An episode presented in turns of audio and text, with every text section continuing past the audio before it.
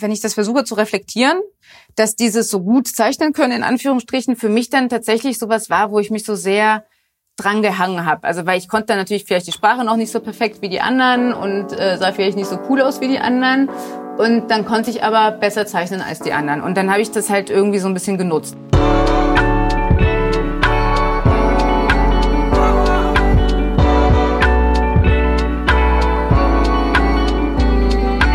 Was mit Kunst? Ein Podcast von und mit Johann König.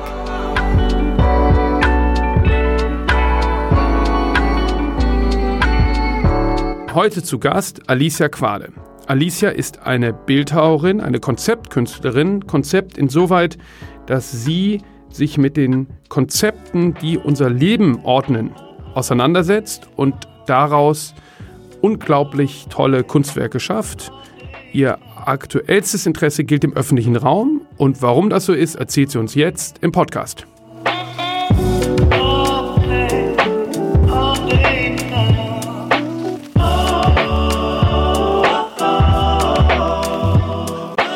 Alicia, du kommst aus Katowice in Polen und bist mit deiner Familie, mit deinen Eltern und deinem größeren Bruder aus Polen geflohen und seid in Hannover eigentlich, ihr wart auf dem Weg nach Kanada und seid in Hannover hängen geblieben.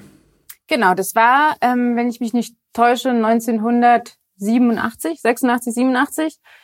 Ähm, damals war ja nicht abzusehen, dass diese Mauer fällt und sich Europa grundlegend verändert.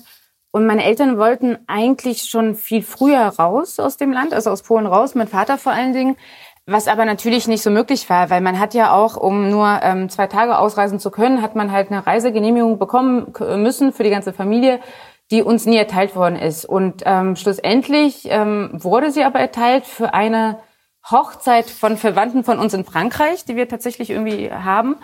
Ähm, und über Frankreich wollten meine Eltern ursprünglich weiter nach Kanada, da damals der kanadische Staat ähm, polnische oder osteuropäische Akademiker eingeladen hat, ich glaube über die Botschaften, ähm, nach Kanada, nach Kanada rüber zu machen, sozusagen im wahrsten Sinne des Wortes. Man hätte dann dort Papiere bekommen und, und einen Sprachkurs und sonstiges. Äh, dazu kam es dann aber eben nicht, sondern wir sind dann tatsächlich also so halt weggegangen, wie man eben weggehen würde, wenn man drei Tage verreist, ne? Also mit halt irgendwie drei, sozusagen drei Schlüppern, drei Paar Socken und was man so halt dabei hat für eine Dreitagesreise. Und ähm, sind dann über die Grenze rüber. Ich erinnere mich da nur sehr schemenhaft an dieses ganze Ereignis. Ähm, und äh, sind dann aber durch Zufall ähm, bei einer Tante in Hannover gelandet, die sich dann auftat, ähm, die weit entfernt ist mit uns, äh, verwandt ist. Und die hat uns dann geholfen, Papiere zu bekommen. Wir bekamen dann relativ ähm, schnell einen deutschen Pass. Jeder von uns wurden eingedeutscht, die Namen wurden verändert und dann waren wir halt in Hannover aus irgendwelchen Gründen und dann plötzlich Deutsch und nicht Kanadisch oder Französisch. Und das ist äh, schon mal vielleicht ganz äh, ein interessanter erster Bogen. Dein Name wechselte von Alicia zu Alice, was dann auch eine identitätsstiftende oder darauf sich beziehende Arbeit war, die damals in dem äh, Zeit, wo wir uns das erste Mal begegnet sind, du gerade gemacht hattest. Äh, erzähl mal, wie, wie äh, ist es irgendwie ein bisschen absurd, weil Alicia ist eigentlich ein deutscherer Name als Alice, oder? Ja, das ist absurd, aber ich glaube, das sind natürlich so Sachen, die man, wenn man dann nach Deutschland kommt und weder, meine Eltern konnten natürlich auch kein Deutsch und waren, glaube ich, sehr froh über jede Hilfe, die sie da bekamen und, äh, und haben dann so Sachen in Kauf genommen. Man hätte sich da auch gegen wehren können. Der deutsche Staat ähm, gibt einem ja einen gewissen Status. Uns wurde der Status Spätaussiedler verliehen. Warum das so ist, weiß eigentlich keiner, weil spät irgendwo nach oder ausgesiedelt sind wir eigentlich nicht. Ähm, und wer da jemals mal Deutsch war, weiß auch keiner mehr so genau. Ähm, auf jeden Fall kriegt man so einen gewissen Status und bekommt dann also den deutschen Pass. Und ähm, dadurch, dass man diesen Status Spätaussiedler hat, ähm, werden die, die quasi in der Annahme, dass die Namen verpolnischt worden sind, werden sie wieder zurückgeführt ins Deutsche, was absolut absurd ist. Und natürlich bei so Namen wie Alicia und Alice macht das auch relativ wenig Sinn, aber ich glaube, das wird dann einfach so über den Kamm geschoren. Also meine Mutter heißt Elżbieta, das wurde dann Elisabeth. Mein Vater heißt Kazimierz, da wurde der Zweitname Alexander dann vorgezogen. Also es wird dann möglichst ähm, ja, äh, ein, ja deutsch gestaltet und somit kamen wir dann alle zu diesen Namen.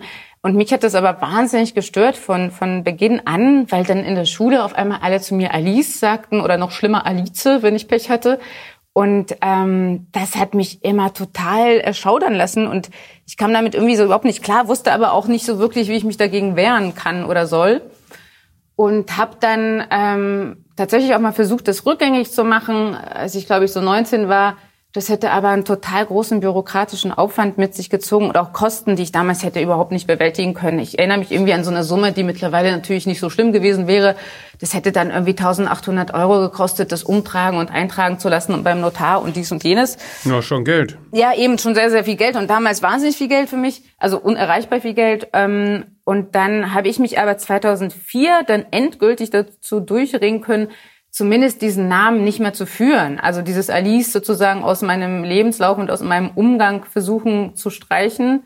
Ähm, und habe das dann konsequent seitdem nur noch mit meinem ähm, eigentlichen und richtigen Namen geführt.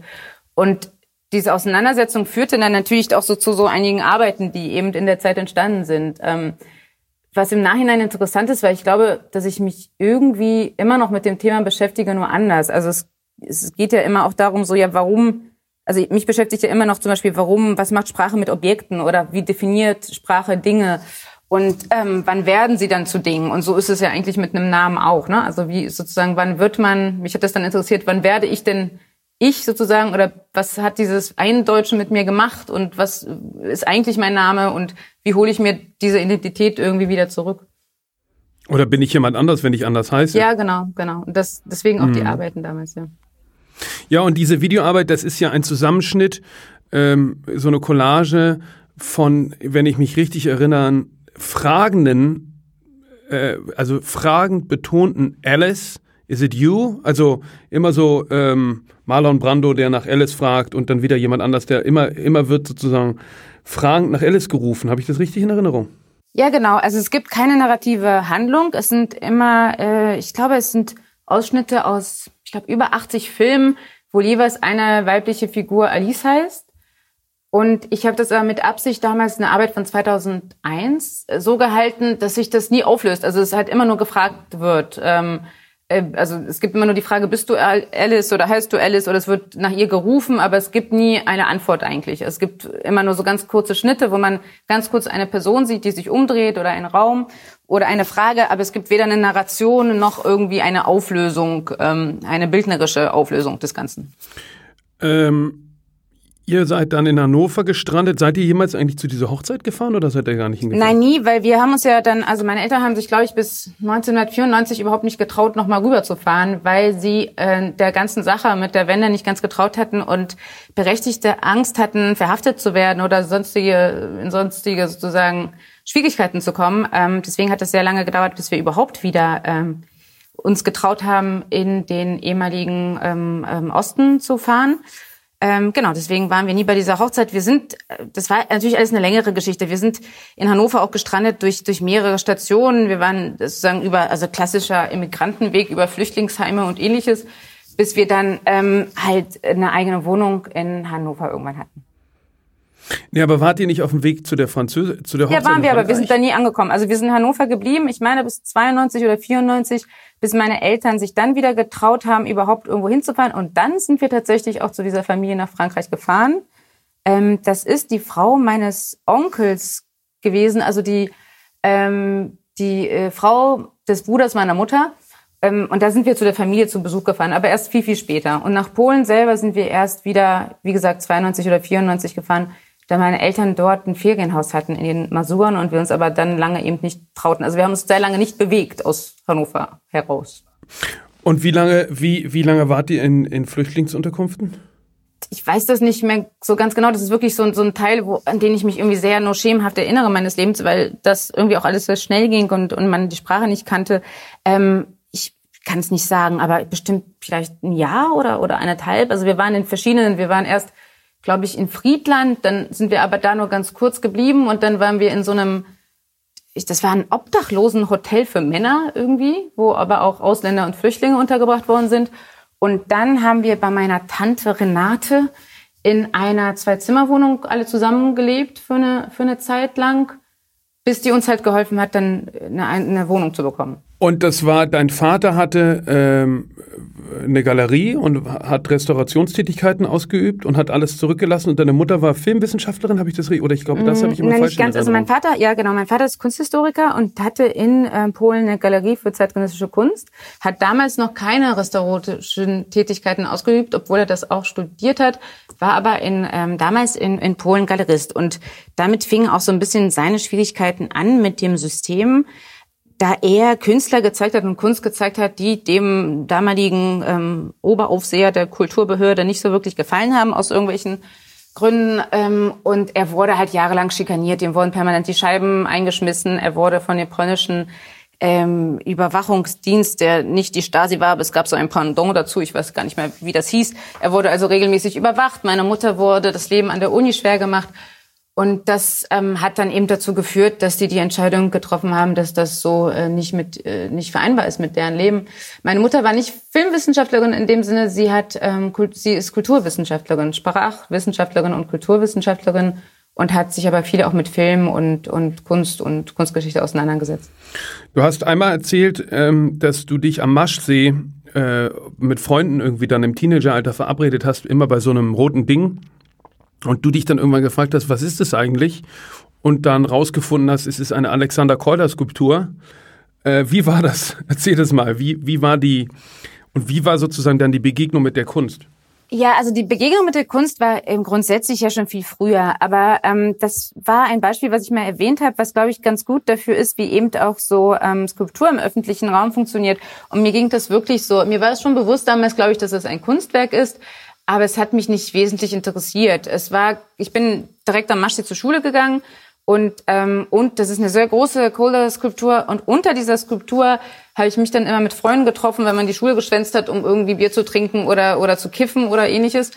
Und ähm, das hat man halt so ganz regelmäßig gemacht. Und irgendwann habe ich mich aber schon gefragt, ja gut, wir treffen uns halt jedes Mal an diesem Ding und ähm, habe dann halt mal recherchiert, was ist überhaupt dieses Ding oder wer hat das gemacht und kam dann ähm, zu Alexander Calder und seiner Arbeit und habe mir das dann auch im Museum direkt gegenüber angeschaut im Sprengelmuseum und war dann natürlich total ähm, total fasziniert und völlig ähm, sozusagen sprachlos, ähm, dass das nicht so ein singuläres Ding ist äh, in Orange, was zufällig am Maschsee steht, sondern dass das halt eben ein Teil von einem großen Werk ist von jemand, was ich vorher glaube ich nicht so bewusst verfolgt habe, dass es das so gibt und wie man das eingliedern könnte. Und auch wie spielerisch das ist, oder? Also, dass es diesen Zirkus gibt und ähm, dass es interaktiv ist und genau und auch diese wahnsinnige Flut von Arbeit, ne? Also wie viel von ganz klein bis über über über groß und ähm, genau. Und da glaube ich ist mir vielleicht auch so das erste Mal klar geworden, was halt so ein Werk eigentlich ist, ähm, im Gegenteil zum singulären, ja, zu einer singulären Arbeit. Wie alt warst du da? Vielleicht 15, schätze ich mal. Und glaubst du, dass dieses Erlebnis dazu geführt hat, dass jetzt im Moment dein größtes Interesse ist, ähm, große Arbeiten im öffentlichen Raum zu machen? Schon, wobei ich das so ein bisschen vergessen habe wieder, ehrlich gesagt. Also ich habe, ich, ich, mir kam das wieder in Erinnerung, als ich mich selbst sehr ähm, angefangen habe mit der Wirkung von Skulptur im öffentlichen Raum zu befassen. Und das ist noch nicht so lange her. Also wo ich mir explizit Sachen anschaue und mir überlege, was tut es, was macht es, wie kann es irgendwie auch Städte verändern und die Wahrnehmung auf Kunst verändern und die Begegnung mit Kunst verändern. Und da kam mir das eigentlich wieder. Es ist aber nicht so, dass ich damals schon wusste, okay, das jetzt ähm, sozusagen weiß ich, was, äh, wie wichtig ähm, Kunst im öffentlichen Raum ist und und trage jetzt diese Erinnerung mit mir als Leitfaden für meinen Werdegang. Das, das war nicht der Fall, nein. Der 1998 in Pennsylvania geborene Alexander Calder war ein US-amerikanischer Bildhauer, der vor allem für seine mobile und monumentalen Skulpturen bekannt ist. Alexander Calder gilt mit seinen beweglichen, abstrakten Metallplastiken als Erfinder der kinetischen Kunst und war bereits Anfang der 20er Jahre als König des Drahts bekannt, der sein Material zu charakteristischen Porträts etwa von Josephine Baker verbog. Neben Skulpturen schuf Calder auch Gemälde, Bühnenbilder, Schmuck, Tapeten und Teppiche sowie politische Plakate und Miniaturen. Zu seinem beliebtesten Werk gehört der Cirque Calder, ein mechanischer Miniaturzirkus, mit dem er selbst Vorstellungen vor Publikum gab. Colders Werke befinden sich in vielen ständigen Sammlungen, darunter im Guggenheim Museum, im Museum of Modern Art, in der National Gallery of Art in Washington, D.C. und im Centre Pompidou in Paris. Bis zu seinem Tod 1976 lebte der Künstler in New York.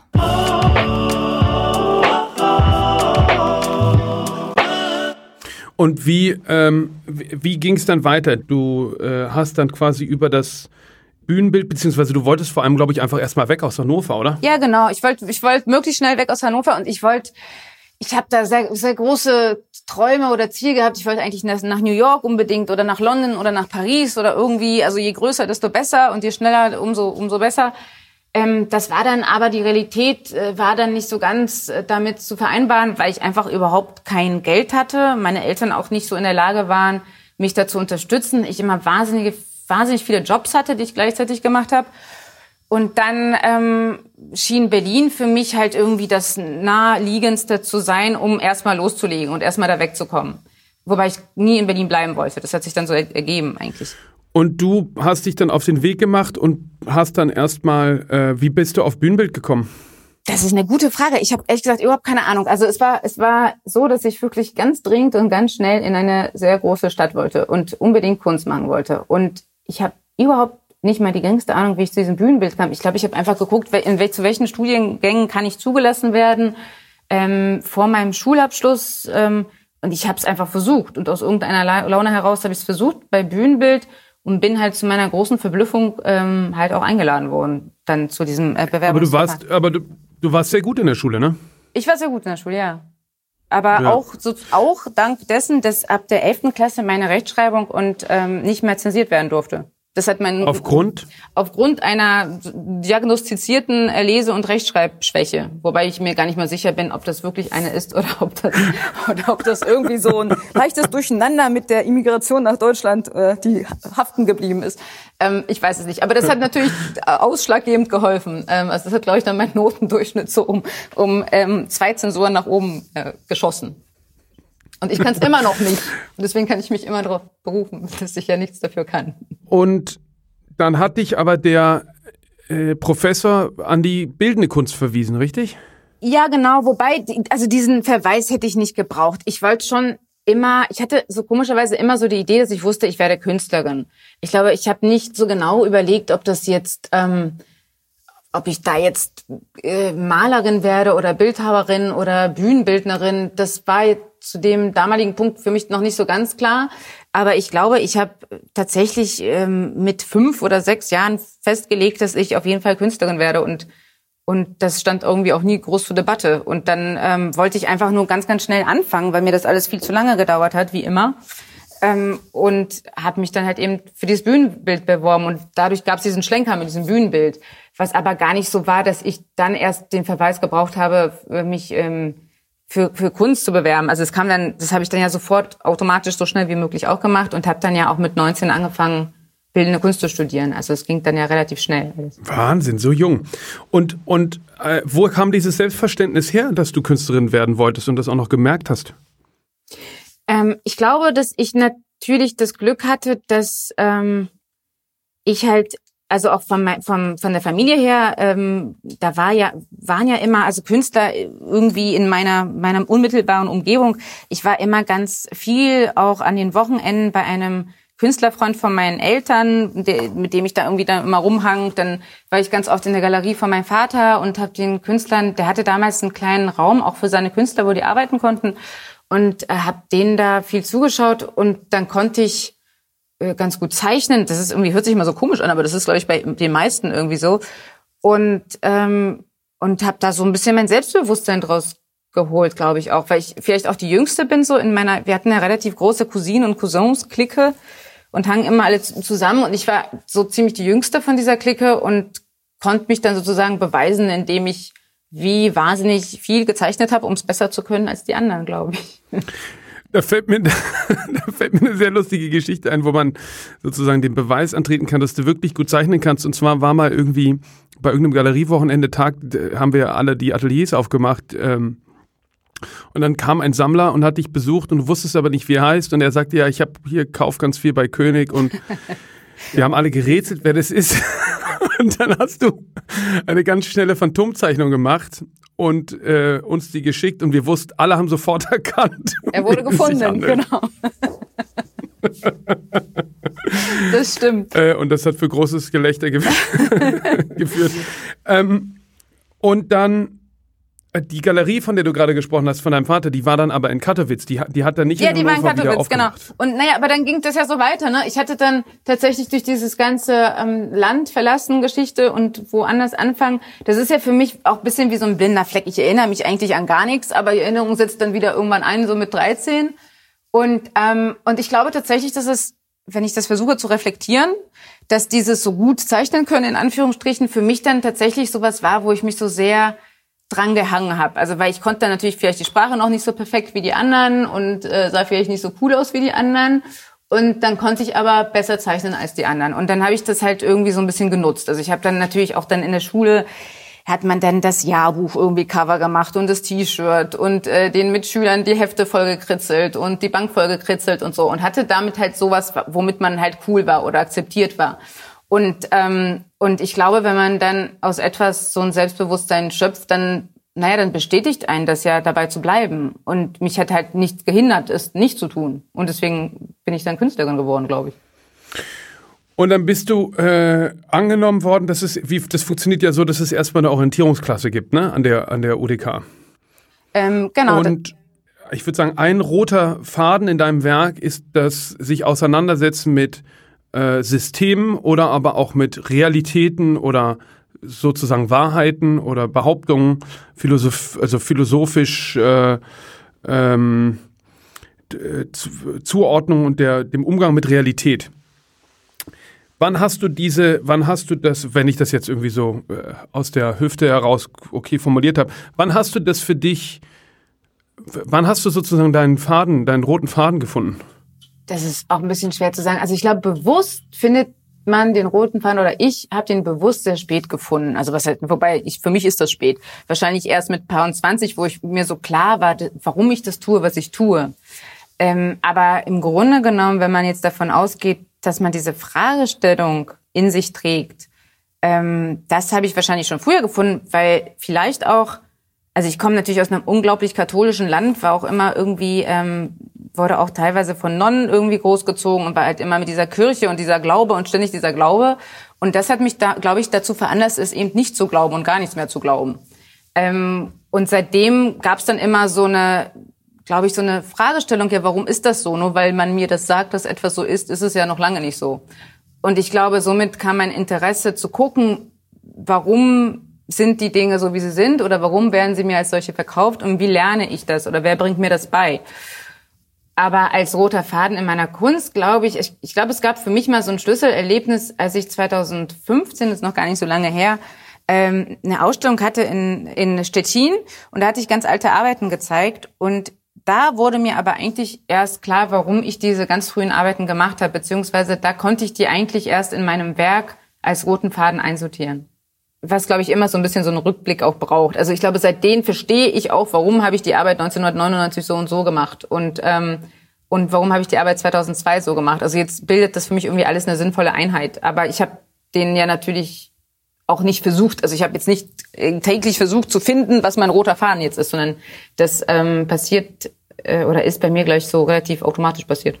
Klar, weil zum Beispiel ähm, jetzt hier die, was ich damals dann auch beim Rundgang gekauft habe, waren ja so Aufnahmen in deinem Zimmer, äh, Standby heißen die, ähm, wo man die Kontroll- bzw. Standby-Leuchten von ähm, die Standby-Leuchten von Geräten sieht. Ja. Also das muss man sich ja vorstellen, das waren ja noch sozusagen Zeiten ähm, von was war denn das? Wecker, Router. Ja, genau. Ähm, ähm Anrufbeantworter. Router, also dieses Geräusch vom Router auch noch. Dieses Einwählen, genau, kam da. Genau. Ähm, und, und das kommt aber so her, als wären das Weltraumaufnahmen. Also es hat auch was sozusagen mit Realität und Wirklichkeit und ähm, äh, man, was glaube ich zu sehen, was sehe ich wirklich äh, zu genau, tun. Genau, genau, das waren die Arbeiten.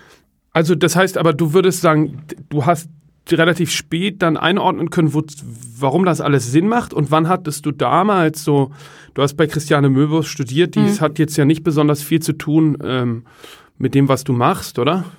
Nein, hat sie nicht. Aber ähm, was da für mich total wichtig und gut war, dass sie einem tatsächlich beigebracht hat, ähm, wie man darüber redet und dadurch, dass man sich sozusagen auch innerhalb so einer Klassenbesprechung da ja verteidigen muss, ähm, und das hat sie sehr extrem betrieben auch, ähm, habe ich gelernt, für mich selber so eine Klarheit ähm, zu finden. Oder ich habe sie, für, ich habe sie auch ge gelernt zu brauchen. Also dass, dass ich wissen wollte, warum tue ich die Dinge so, wie sie tue. Und indem ich darüber, glaube ich, gesprochen habe, habe ich für mich selber lernen können, was für mich das Wesentliche ist, im Grunde genommen, wenn ich so eine Arbeit mache.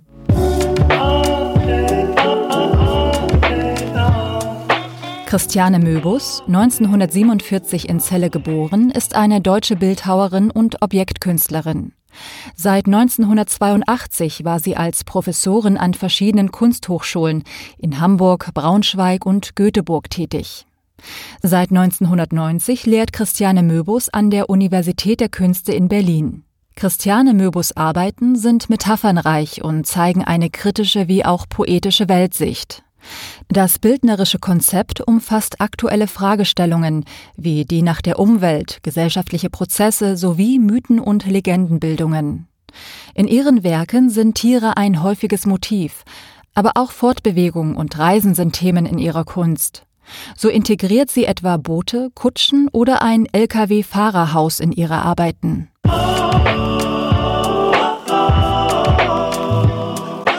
Und dann hast du äh, auch nochmal ein Gastjahr in London verbracht. Mhm. Wie, wie war das im Verhältnis zu Berlin? Das war, zwei, äh, wann war ich da? 2002, glaube ich.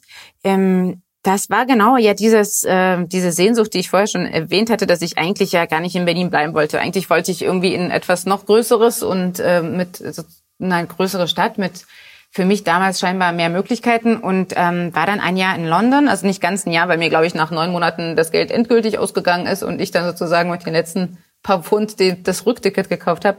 Aber das war natürlich damals im Vergleich zu Berlin war das ja total berauschend, weil es wahnsinnig viele Galerien gab, Ausstellungseröffnungen, ähm, ähm, Events aller aller Art. Und ich habe eigentlich ehrlich gesagt gar nicht so viel da studiert. Also ich war, ich war, glaube ich, zwei oder dreimal an der Uni. Das fand ich aber damals so ein bisschen langweilig. Die haben so ein anderes System gehabt, wo man sich sehr viel mit Tutoren auseinandergesetzt hat, aber eigentlich überhaupt keinen richtigen Arbeitsplatz hatte. Das war das war für mich nicht äh, nicht wirklich äh, machbar oder ich habe das nicht für mich als positiv, positiv empfunden.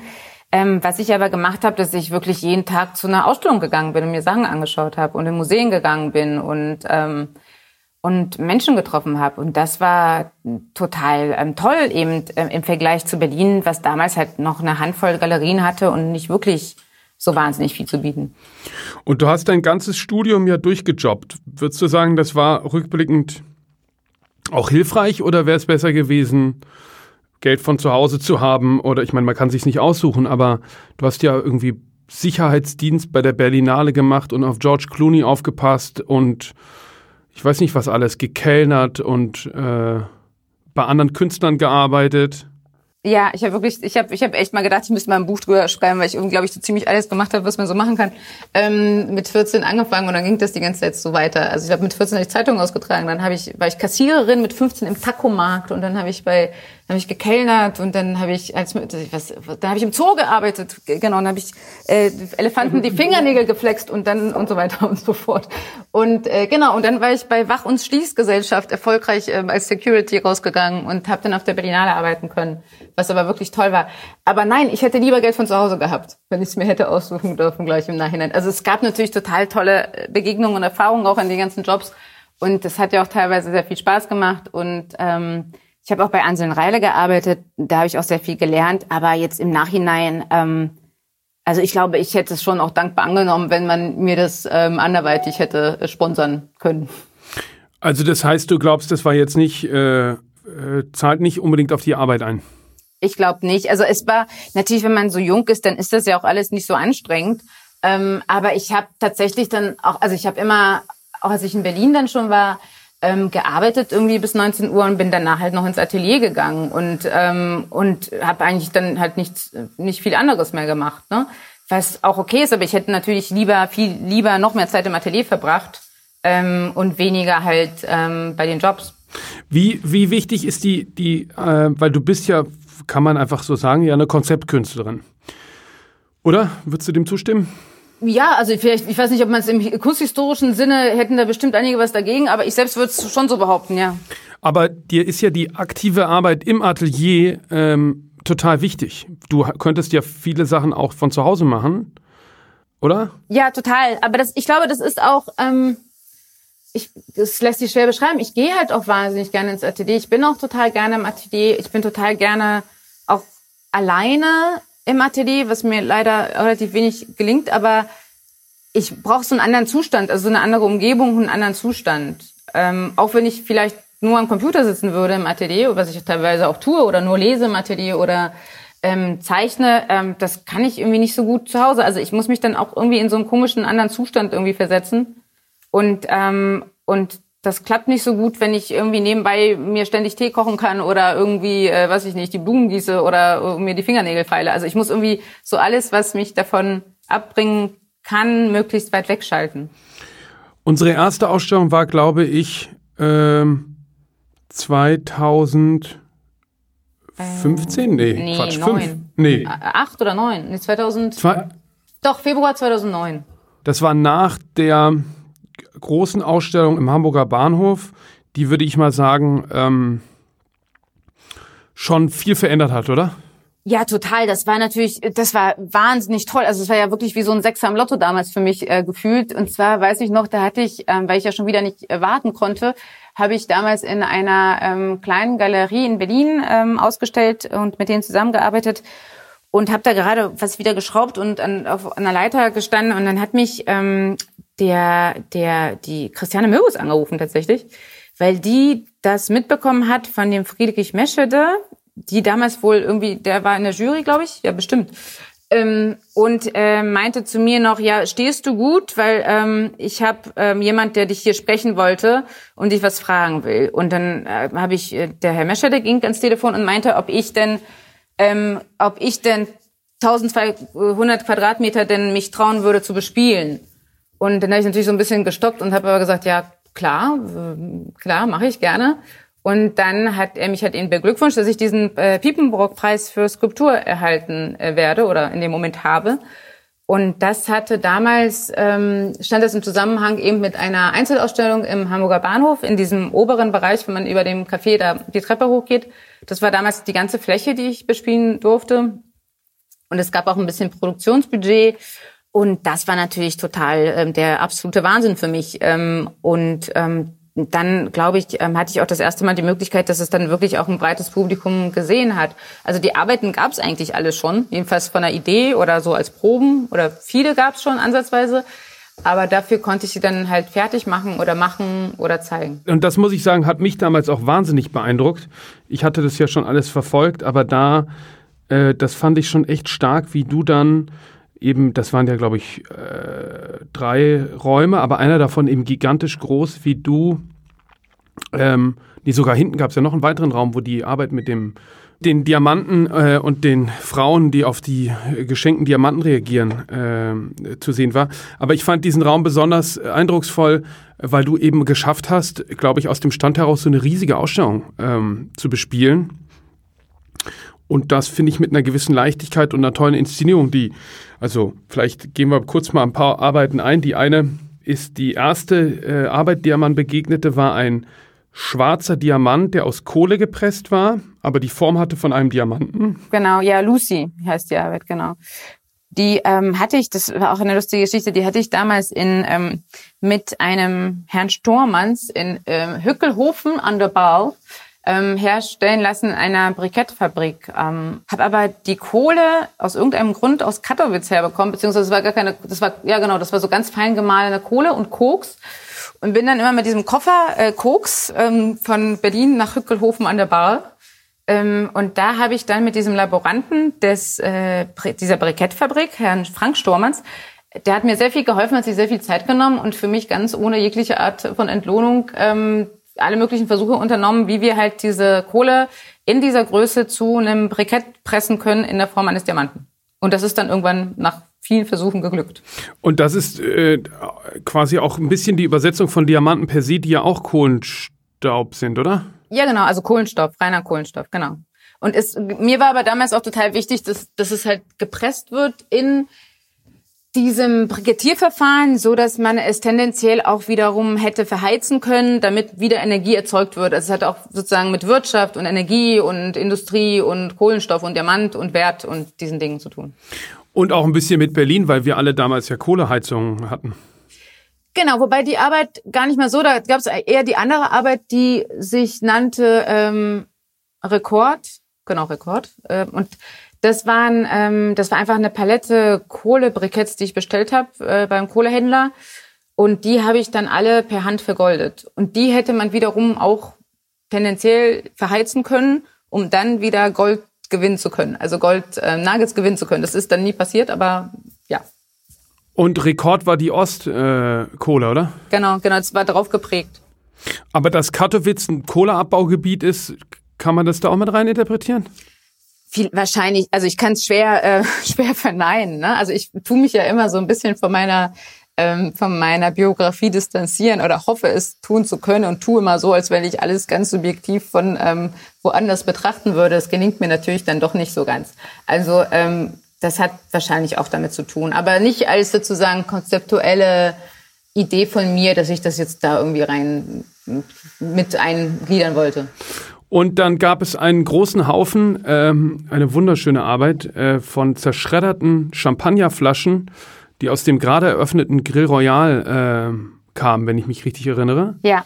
Wie ist es dazu gekommen? Also woher, vielleicht kannst du das nochmal beschreiben und woher weißt du oder, oder probierst du sowas aus und guckst dann, ob es so aufgeht, wie du es dir vorstellst? Meinst du jetzt formal, also wie das ähm, dann aussieht? Ja, ja, ja, formal, also weil das ist eben ja, das ist ja ein perfekter, aufgeschütteter Haufen, der einfach dadurch kommt, wenn man etwas aufschüttet, äh, hat es diese Form, wie man das von Baustellen kennt, so mhm. Sandhaufen oder so.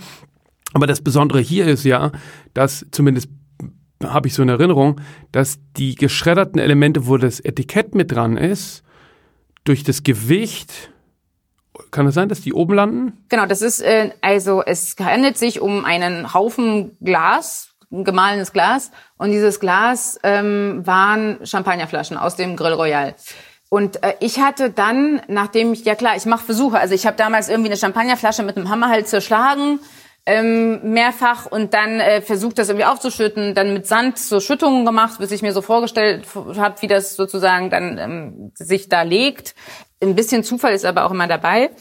Und mich hat aber damals daran interessiert, was eigentlich dieses Champagner-Trinken ist. Also warum trinken Leute Champagner? Und, äh, und das im Zusammenhang mit Wirtschaft im Grunde genommen und mit Statistik. Also ich habe halt irgendwie versucht zu gucken, okay, warum, ähm, also wofür steht das symbolisch und wann trinken Menschen wie viel Champagner? Und es ist halt so, dass sie natürlich äh, in, in Zeiten, wenn die Wirtschaft ähm, gut ist und die Zeiten gut sind, mehr Champagner trinken. Und wenn es nicht der Fall ist, dann trinken sie weniger Champagner. Und, ähm, und ich habe die Arbeit zweimal gemacht. Einmal 2008 zur Wirtschaftskrise und einmal 2010, als diese Wirtschaftskrise schon ein bisschen abgeebnet ist. Und der Haufen 2010 ist um einiges größer. Es war genau der gleiche Zeitraum. Und dann habe ich eben durch den Kontakt von, von ähm, Stefan, mit dem ich befreundet bin, ähm, konnte ich äh, mit den Hausmeister kontaktieren vom Grill Royal und bin jeden Morgen tatsächlich mit meinem äh, Nissan Micra vors Grill gefahren und habe die Mülleimer ausgeleert ähm, und habe jede einzelne Flasche, die dort im Mülleimer ähm, war, mitgenommen, die dann alle auf eine Briefwaage gestellt, jede einzeln und äh, quasi katalogisiert, also dass ich wusste, wie viel genau Milligramm jede Flasche hatte. Und dann konnte ich sowohl äh, sozusagen zurückzählen, wie viel Liter getrunken worden sind anhand der Anzahl der Flaschen, aber auch ähm, mir ging es auch darum, das war ein zweiter Aspekt der Arbeit, dass ich eine Arbeit mache, diese Schüttung, wenn also dass die mit sich trägt, dass jedes Mal, wenn man sie aufbaut, verschwindet sie ja immer mehr. Weil immer etwas von diesem Staub ja verloren geht. Klar. Das heißt, dass mhm. dieser mhm. Wert, der so einer Arbeit als Kunstobjekt wiederum eingepflanzt wird, mit jedem Aufbau, je öfter man die sozusagen zeigt, desto weniger wird's. So dass man sozusagen ja, ja. zurückzählen kann, wenn man das jetzt ganz oft wiederholt, dann ist es irgendwann ist es weg. Äh, weil es auch total staubt, wenn man es aufbaut. Ähm, Genau, so kam das es gibt jedes Mal quasi gibt's einen Abrieb. Jedes Mal gibt es genau, einen jedes Mal. Schwund. Und, und genau, und das natürlich auch im Zusammenhang mit so einer Sanduhr. Ne? Es sieht ja auch so ein bisschen aus wie so eine halbe Sanduhr, die stehen geblieben ist. Also wo sich halt Ja. sozusagen nichts, nicht, nichts mehr bewegt. Aber man, man denkt ja diese vergangene Zeit, aber auch diese Zeit, die diese Leute da getrunken haben. Und das war genau notiert vom das war immer vom ersten ersten. Also ich kam dann, also am ersten Tag nach Silvester bin ich dann durch diese stinkenden Mülltonnen gestiefelt mit meinem Bruder äh, und haben halt den ganzen Müll da irgendwie rausgefischt. Und das habe ich dann gemacht, aber ohne einen bestimmten Grund. Ich glaube bis zum 1. Oktober. Und ähm, genau, und das war halt dann die Menge, die sich daraus ergeben hat. Auch in der Hamburger Bahnhofausstellung war es schon, äh, hast du mit, mit Spiegeln gearbeitet und der Idee der doppelten Realität oder beziehungsweise der Parallelwelt. Ja. Also, also quasi, das ist das eine äh, Objekt oder die eine Person wiederholt in der anderen äh, Realität gibt. Dasselbe hast du aber mit deinem Auto gemacht, äh, was du dupliziert hast. Ja, äh, ja, das ist eigentlich eine meiner Lieblingsarbeiten, weil die so wahnsinnig viel Spaß gemacht hat. Und zwar hatte mein ähm, Freund, ähm, der Gregor, hat einen Nissan Micra ge gekauft oder weil wir erstmal irgendwie gleich den Nissan Micra von seiner Schwester gefahren haben, weil die irgendwie den nicht brauchte, ein roter. Und dann haben wir uns an das Auto gewöhnt und dann war das Auto wieder weg und dann kaufte Gregor also einen Nissan Micra, äh, Jahrgang 97, so eine alte Kiste. Und er hatte dann einen Unfall mit einem Bus und dieser Unfall führte zu einer Delle am Kotflügel, jetzt auch gar nicht mal so spektakulär, einfach eine blöde Delle am Kotflügel. Und ähm, hatte also immer diesen leicht schrottigen Nissan Micra, mit dem er durch die Gegend fuhr. Und was ich dann gemacht habe, ist, dass ich genau das gleiche Modell, also genau das gleiche Auto ähm, mit der gleichen Inneneinrichtung und alles gleich aus England gekauft habe, aus Bristol. Ähm, wurde dabei auch mal total hinters, äh, übers Ohr gehauen von irgendeinem Händler und habe irgendwie Geld verloren, wie auch immer. Jedenfalls, schlussendlich habe ich dieses Auto aus Bristol bekommen, ähm, hab's da von äh, aus Bristol geholt und habe dann diesen Original ähm, Delle aus Gregors Auto 3D gescannt. Das war damals noch wahnsinnig teuer und unglaublich aufwendig und habe ähm, die am Computer umgedreht, in Aluminium fräsen lassen und in den anderen Nissan Micra, den ich ja gekauft habe in Bristol, wieder einbauen lassen, so dass es zwei identische Nissan Micras gab mit genau den identischen Dellen, aber spiegelverkehrt. Und ich bin dann auch diesen äh, Rechtslenker Nissan Micra aus Bristol sehr lange in Berlin gefahren. Also die, die haben halt immer als quasi so Dauerperformance fungiert. Also den einen fuhr immer Gregor und den anderen fuhr immer ich. Und ähm, natürlich, glaube ich, war ich die Einzige in ganz Berlin, die einen schrottigen Nissan Micra mit äh, Delle als Rechtslenker fährt, weil das sieht man ja eigentlich nur bei irgendwelchen Sammler ähm, äh, Jaguars und ähnlichen ähm, Autos, weil es ja nicht so viel Sinn macht, äh, einen Nissan Micra aus, aus ähm, England nach Berlin zu bringen. Und ähm, die Arbeit habe ich mehrfach gezeigt in verschiedenen, ich glaube, die waren im Martha Herford, die waren im, in Linz im Museum, die waren auf der Art Basel mit dir, haben wir dir ja gezeigt, bei diesen Public Projects, Ja, ja. Ne, 2009. Und ähm, das, äh, ein Teil der Arbeit war auch immer der, dass wenn ich den irgendwo hingefahren habe, also zum Beispiel nach Basel oder nach Linz oder nach Herford, ähm, dass ich bin immer eingefahren und den anderen ist dann jemand anders gefahren, ein Assistent oder die Sophie Hipp, deine damalige Mitarbeiterin zum Beispiel. Nach, Ja. genau. Und, ähm, und, und die Idee war aber immer so, dass ich bin immer vorgefahren und ich habe dann dem anderen gesagt, wo ich Pause gemacht habe und was ich gegessen habe und wo ich getankt habe. Und der andere musste halt genau das Gleiche wiederholen. So dass sich halt quasi wie so eine eben wie so eine komische doppelte Realität ergibt. Und am Ende, wenn beide Autos ankommen, liegt halt der gleiche Müll da drin und die gleichen Quittungen und alles ist halt wiederum gleich. Und es ist vor allem, äh, erahnt man ja nicht, dass es ein Bespoke mit einer Bespoke-Delle, äh, also der Warenwert Nee, dieses wirklich. Nissan Micras. Ja, genau. Ich glaube, diese Delle tatsächlich war auch teurer. Also die Herstellung dieser Delle war teurer als beide Autos zusammen. Dann fing sozusagen die Karriere an schon zu laufen, während du eigentlich noch studiert hast, oder? Ähm, boah, das habe ich mich jetzt irgendwie noch nie so richtig gefragt. Das war, nee, gar nicht. Äh, stimmt ja nicht. Nee, ich habe ja nur bis 2004 studiert. Ähm, da lief noch nicht so Hast du einen. Meisterschüler gemacht? Äh, 2000, doch, ja, dann 2005. Also 2004 habe ich Absolvent gemacht und 2005 habe ich Meisterschüler gemacht. Und da lief jetzt noch nicht so wesentlich, also da lief eigentlich gar nichts, außer ein paar Ausstellungen, die ich halt versucht habe zu machen. Und ähm, was heißt laufen? Ne? Also tatsächlich war diese Ausstellung im Hamburger Bahnhof, glaube ich, echt ein großer Schritt. Ähm, aber ich hatte auch vorher schon Ausstellungen. Also es ist jetzt nicht so, dass ich da vorher jetzt gar nichts gemacht hätte und überhaupt nicht ausgestellt habe und dann plötzlich hatte ich jetzt diese Ausstellung und dann irgendwie großes, so großer Breakthrough. Ähm, da- das glaube ich war nicht so. Aber ich glaube, ich habe dann halt den die letzten Jobs, die ich hatte, aufgegeben. 2008 aufgegeben. So und ähm, und dann halt Dann hatten ab da von der Kunst gelebt, mehr oder weniger. Ich erinnere mich, dass ich, also weil dann ging es ja los und wir haben dann ein großes Projekt in Basel gehabt, auf der Art Basel äh, und dann haben wir, ähm, also dann kamen ja immer mehr, immer größere Ausstellungen dazu.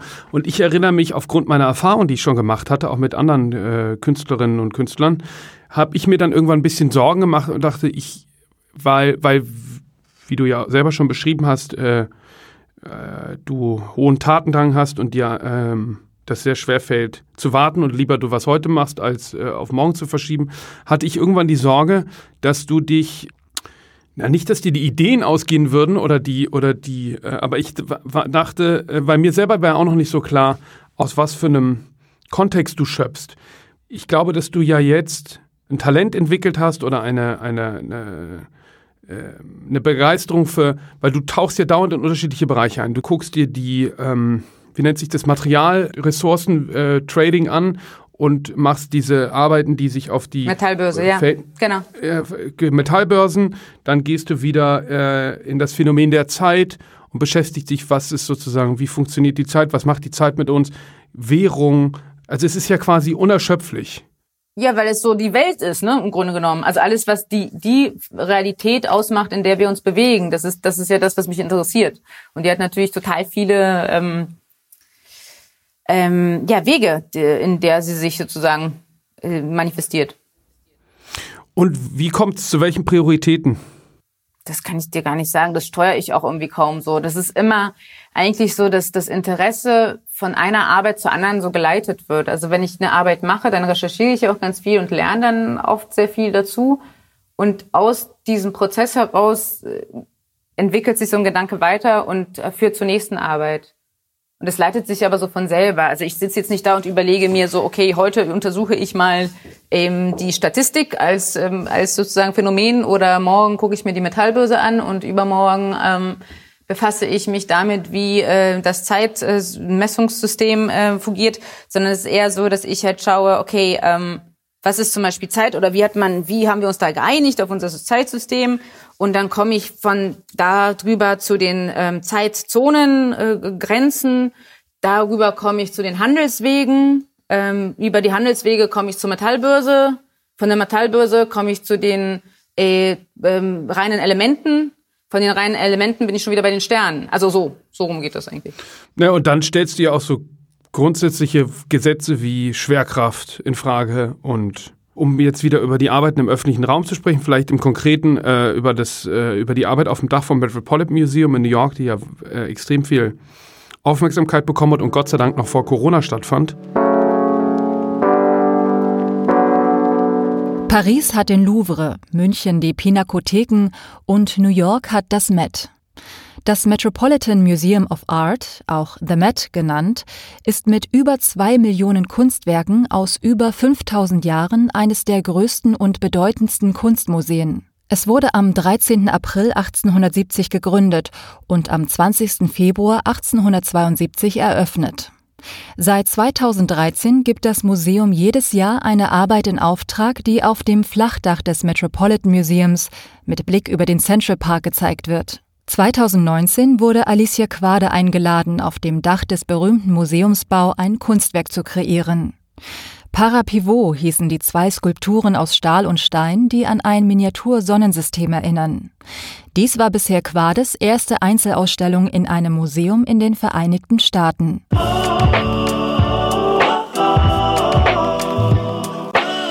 Da stellst du ja sozusagen schon die, lotest die technisch machbaren Möglichkeiten aus, oder? Ja, total. Aber das ist natürlich etwas, was ich mir erst seit gar nicht so langer Zeit erlauben kann, weil das ja auch damit zu tun hat, dass man gewisse Budgets braucht, um das machen zu können und auch ein gewisses Wissen haben muss und auch ein Team haben muss. Also ich kann ja selber nicht im Atelier so eine Skulptur zusammenbauen oder so. Ähm, aber was ich, was ich versuche ist, ich weiß ja, dass ich denke, dass wie ein Rezipient ähm, eine Fallbewegung liest oder ein Gewicht liest oder meint, wie Dinge sich in den normalen Gravitationsgesetzen zu verhalten hätten. Und das versuche ich eigentlich skulptural zu dem zu entgegnen, indem ich die Dinge so weit pushe, dass es gerade noch so geht und dann noch versuche formal den Anschein zu erwecken, dass es eigentlich überhaupt nicht funktioniert und das Ganze sich quasi in einer Bewegung befindet oder sofort kolladiert. Und das hat aber auch damit zu tun, dass ich versuche, bewusst einzusetzen, wie man Dinge liest, also wie man auch Bewegung liest, dass man halt ähm, eine bestimmte Abfolge immer als ähm, als Geschwindigkeit zum Beispiel liest oder eine ähm, eine Kippbewegung zu Ende denkt und und ein Fall impliziert. Also das versuche ich ähm, skulptural umzusetzen, aber das ist natürlich ähm, schwierig und, und braucht auch sehr viel Hilfe, die ich jetzt halt auch erst habe. Ne? Also dass ich einen großartigen Ingenieur habe, mit dem ich zusammenarbeiten kann, der, den ich halt so lange malträtiere sozusagen, bis das, ähm, also meine Vision und meine Idee auch mit dem Machbaren ähm, überein zusammengehen. Ne? Und dann auch Leute habe im Atelier, ähm, Architekten, die für mich arbeiten, die mir das helfen zu visualisieren, zu überprüfen, zu scannen und wieder Modelle zu bauen. Also es ist ein ziemlich, ziemlich langer, äh, langer Prozess. Und den hast du dir aber sukzessive äh, Zug um Zug quasi aufgebaut, ne? Ja, total. Und da bin ich auch sehr glücklich drüber. Und leider hat mir dieses äh, Corona das alles so ein bisschen wieder, ähm, also ich fühle mich so ein bisschen wie einen kleinen Schritt zurück wieder. Ich hoffe, dass ich den wieder ähm, einholen kann. Ähm, ja, weil das natürlich nicht einfach ist. Also du musst ja erstmal lernen, auch so in so einem Team zu arbeiten. Ich bin, das ist nicht so unbedingt meine Stärke, ganz ehrlich gesagt, aber das habe ich auch mir so erarbeitet und gelernt, wie ich das hinkriege, dass ich mit anderen Leuten an diesen Sachen arbeite und man muss auch diese Menschen finden und dann auch eben ähm, Statiker und Ingenieure finden, die die Geduld auch mitbringen, da mit einem zu arbeiten. Ne? Das macht ja nicht jeder. Also ganz viele sagen einmal ja auch, nee, jetzt ist hier Schluss, ne? Also irgendwie und Samstag und mhm. Sonntag schon mal mhm. gar nicht und dann irgendwie und jetzt sofort, bei mir ist immer sofort Alarm, Alarm. Ähm, hat ja auch nicht jeder so unbedingt äh, äh, Lust drauf. Also ich habe ich es geschafft, mir wirklich ein tolles Team aufzubauen ähm, und auch eine Kenntnis äh, mir selber, glaube ich, über die Materialität ähm, aufzubauen die mir ermöglicht, diese Dinge zu machen, die ich ganz lange schon machen wollte. Aber es geht halt nicht so aus dem Stegreif. Also man kann nicht aus dem Stegreif einfach eine sehr große Skulptur bauen, die im öffentlichen Raum besteht, ohne irgendwie eine Ahnung haben von irgendwas. Das wird nicht funktionieren. Findest du das wichtig, dass man das weiß? Also, dass man weiß, wie was funktioniert und warum es so funktionieren kann und nicht? Ich meine, ich weiß das ja aus unserer Zusammenarbeit, dass du ja dann die treibende Kraft bist, die immer sagt, doch, ich glaube, es geht, wir machen es so, wie wäre es, wenn wir es so machen? Und äh, weil du ja selber ein äh, extremes Verständnis hast, aber es gibt auch viele Künstlerinnen und Künstler, die wissen, die haben eine Idee und wissen aber nichts von Statik. Ähm, du, das kann man so und so machen. Also ich glaube schon, dass es auch Leute gibt, die machen dann eine Skizze und dann haben die vielleicht irgendwie andere gute Menschen um sich, die das, äh, also gute im Sinne von irgendwie Wissende, die das da entsprechend umsetzen können. Aber das kannst du, glaube ich, erst, wenn du entweder den Luxus hast, irgendwie so ähm, erfolgreich und äh, finanziell sicher zu sein, dass du das einfach irgendwie abgeben kannst. Aber ich kann das gar nicht, aber nicht mal aus dem Grund, sondern mir hilft das ungemein, wenn ich über das Verhalten von Dingen weiß, um auch Ideen zu entwickeln und Arbeiten zu entwickeln. Denn ich kann, mir fällt es ganz schwer, so eine Idee so ganz allein aus sich selbst zu entwickeln. Also ich muss wissen, wie sich irgendwie ähm, Scherkräfte verhalten, wie, wie sich ein, wie etwas kippt, wie wie etwas hält, wie weit ich gehen kann und das abschätzen, damit ich etwas möglich mache, was sich dann auch machen lässt. Du hast dann die ja, Zeit. Das, hinter mir ist ah, die Lizzie mit meinem Baby, aber jetzt sind sie hoch, ja. Oder okay. beziehungsweise, ich meine, lass uns das, äh, äh, ich weiß nicht, ob, ob, ob du es gesagt hast, dass dir die Geburt, die Geburt von deinem Kind eigentlich ganz recht kam jetzt in diese Lockdown-Phase, wo man eh nicht rumreisen kann. Ähm, ähm, ja, also ich, ich, ich, ich tue ja immer so, als wenn ich über nichts Privates in meinem Leben rede, öffentlich. ja. Aber du kennst es leider zu gut.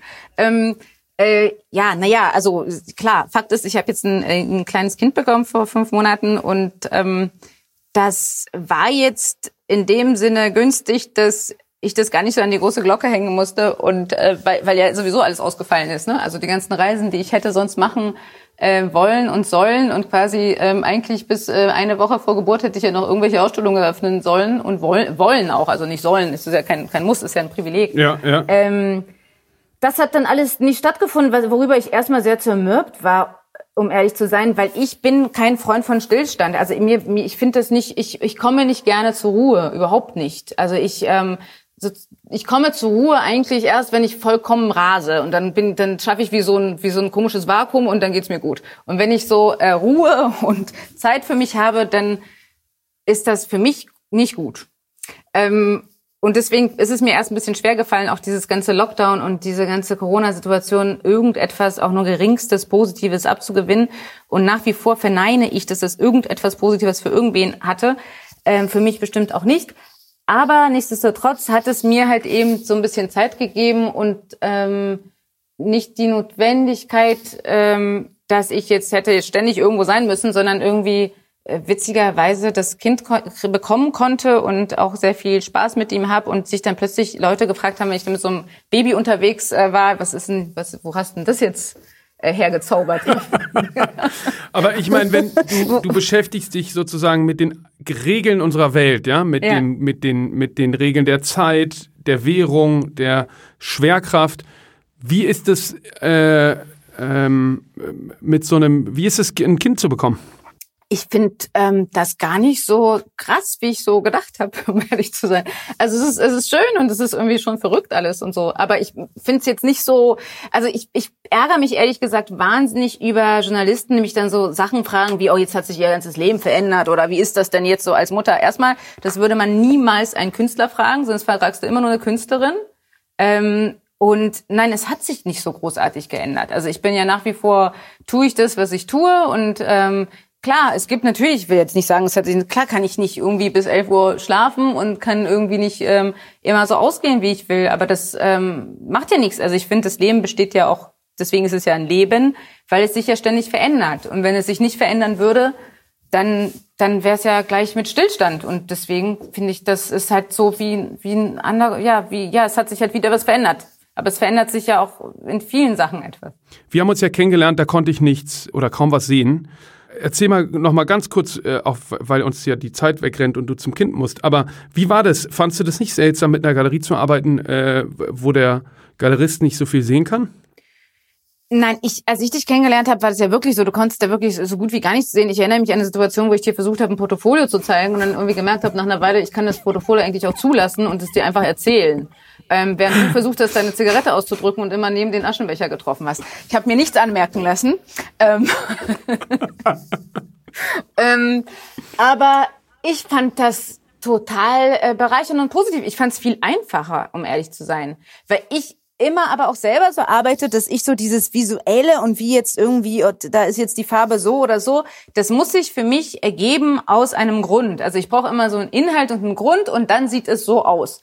Und deswegen fand ich es eigentlich total erleichternd, mit dir auf diese Art und Weise zu arbeiten, weil wir haben dann ja nur noch telefoniert und ich habe dir dann ja so erklärt, ja gut, ich mache das dann so hoch, weil ich finde, das muss so hoch sein aus dem und dem Grund und es hat dann die Farbe, weil weiß ich nicht, ja, weil das irgendwie Element XY diese Farbe hat und ähm, es macht das, weil. Und dadurch habe ich mich selbst nochmal so gehört und immer reflektieren können und mich selbst überprüfen können.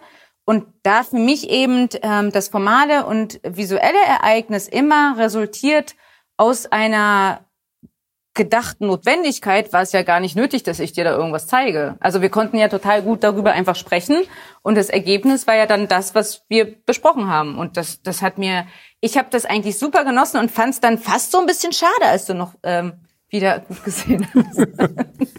was, was eben, was ganz gut zu dem Kinderkriegen passt, ist, was viele Leute eben dachten, ist, als ich dann wieder besser sehen konnte, dass sie glaubt, dass dann eben gedacht war, wie ist es jetzt, Kunst zu sehen, Malerei zu sehen, eine Landschaft zu sehen und dass das das große Missverständnis ist, dass das nicht das ist, was, was, was sozusagen das Sehen können äh, ausmacht, sondern die Highlights waren anderen in die Augen gucken können und Fahrrad fahren zu können.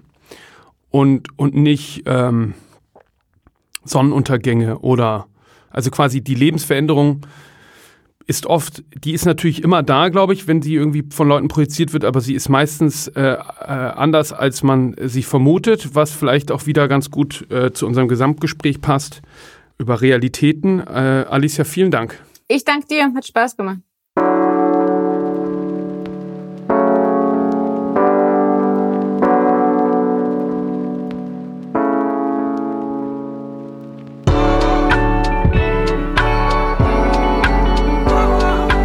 Ich habe wieder gemerkt, dass das ein wirklich verbindendes Element ist von Alicia und mir, die Idee mit der Kunst im öffentlichen Raum und die Begegnung der Menschen mit Kunst im öffentlichen Raum, ohne dass die überhaupt merken, dass es sich äh, um Kunst handelt und das zu irgendwas führen kann, äh, verbindet uns sehr.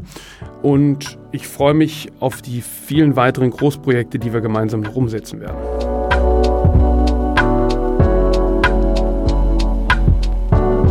Was mit Kunst? Ein Podcast von und mit Johann König.